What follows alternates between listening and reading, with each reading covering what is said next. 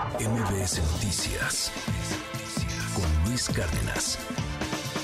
Le contaba muy temprano, hoy hay una encuesta publicada en el diario El Economista que marca una preferencia para candidato de Morena para la Ciudad de México a Omar García Harfush en un cómodo primer lugar contra un segundo lugar de Clara Brugada que está eh, pues casi 10 puntos abajo de García Harfush. Eh, también la misma encuesta en El Economista pone a eh, Morena con 44.7%, bueno, Morena, PT y el Verde para ganar la Ciudad de México en 2024 contra PAN, PRI y PRD con 33.5. Harfush tendría 35.4% de preferencia para ser candidato contra 24.2 de Clara Brugada. Justamente del tema de esta aspiración de Clara Brugada y de las patadas que hay por debajo de la mesa entre la 4T, escribe Mario Maldonado. Te mando un abrazo, querido Mario. ¿Cómo estás? Buenos días.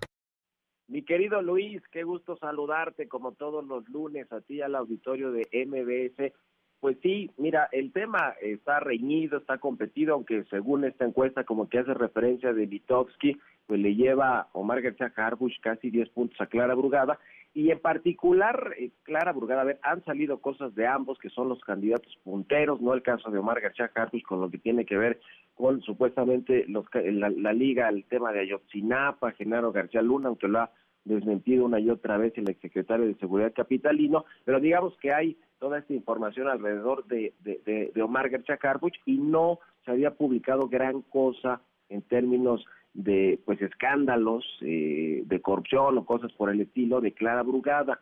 Eh, pero sí hay, digamos, algunos temas alrededor de su administración y de su gente más cercana que pues por lo menos levantan sospechas. Yo hoy lo que publico en mi columna del Universal es que su hombre de mayor confianza, que de hecho dejó como alcalde interino, ahora que se fue a competir por esta candidatura de Morena a la Ciudad de México, eh, pues es ni más ni menos que socio de empresas que trabajan con la alcaldía Palapa y que han ganado muchos contratos. Estamos hablando de Raúl Basulto, es director general de Obras y Desarrollo Urbano y actualmente alcalde interino de Iztapalapa que está relacionado con dos empresas constructoras que son además de además proveedoras también de la administración de Iztapalapa y en los últimos cuatro años han ganado 87 millones de pesos de contratos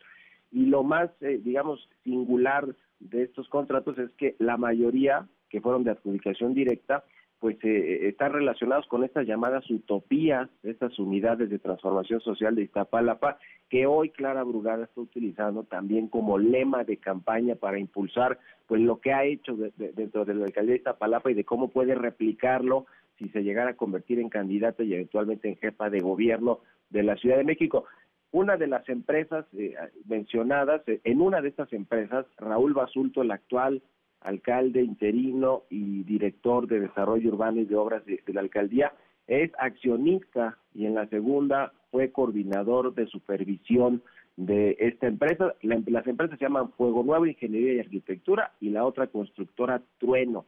Y según eh, pues la información, además están relacionados en esta empresa funcionarios y exfuncionarios de la alcaldía de Iztapalapa y también algunos del gobierno federal, por ejemplo, de la SEDATU y de la Comisión Nacional de Vivienda. Es decir, es todo un embrollo de nombres y de contratos y adjudicaciones directas que, ha recibido, que han recibido estas dos compañías que, que te decía, pues tienen eh, vínculos directos, uno de accionista y otro de directivo del actual eh, pues alcalde interno y director de obras y desarrollo urbano Raúl eh, Basulto.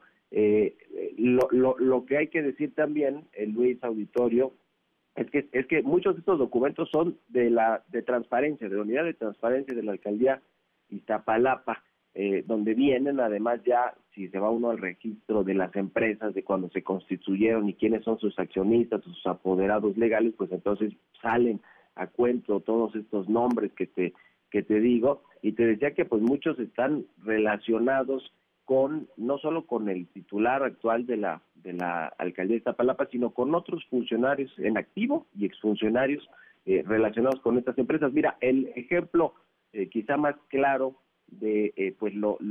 las cejas que nos hacen levantar que haya contratos de 52 millones de pesos, por ejemplo, que se le dio a una de estas empresas, a la empresa constructora Trueno, se lo dieron en el 2020, 52 millones de pesos para la construcción de diversos inmuebles socioculturales y deportivos en la alcaldía de Iztapalapa pero antes de ganar ese contrato o de que se lo adjudicaran a esta compañía, no tenía registro de haber ganado contratos de más de 3 millones de pesos. Entonces, eso llama mucho la atención de por qué eh, se, le, se le otorgó este contrato a, la compañía que parece que no tiene tanta experiencia, pero bueno, sí tiene muy buenos padrinos políticos y funcionarios y exfuncionarios en activo, mi querido Luis.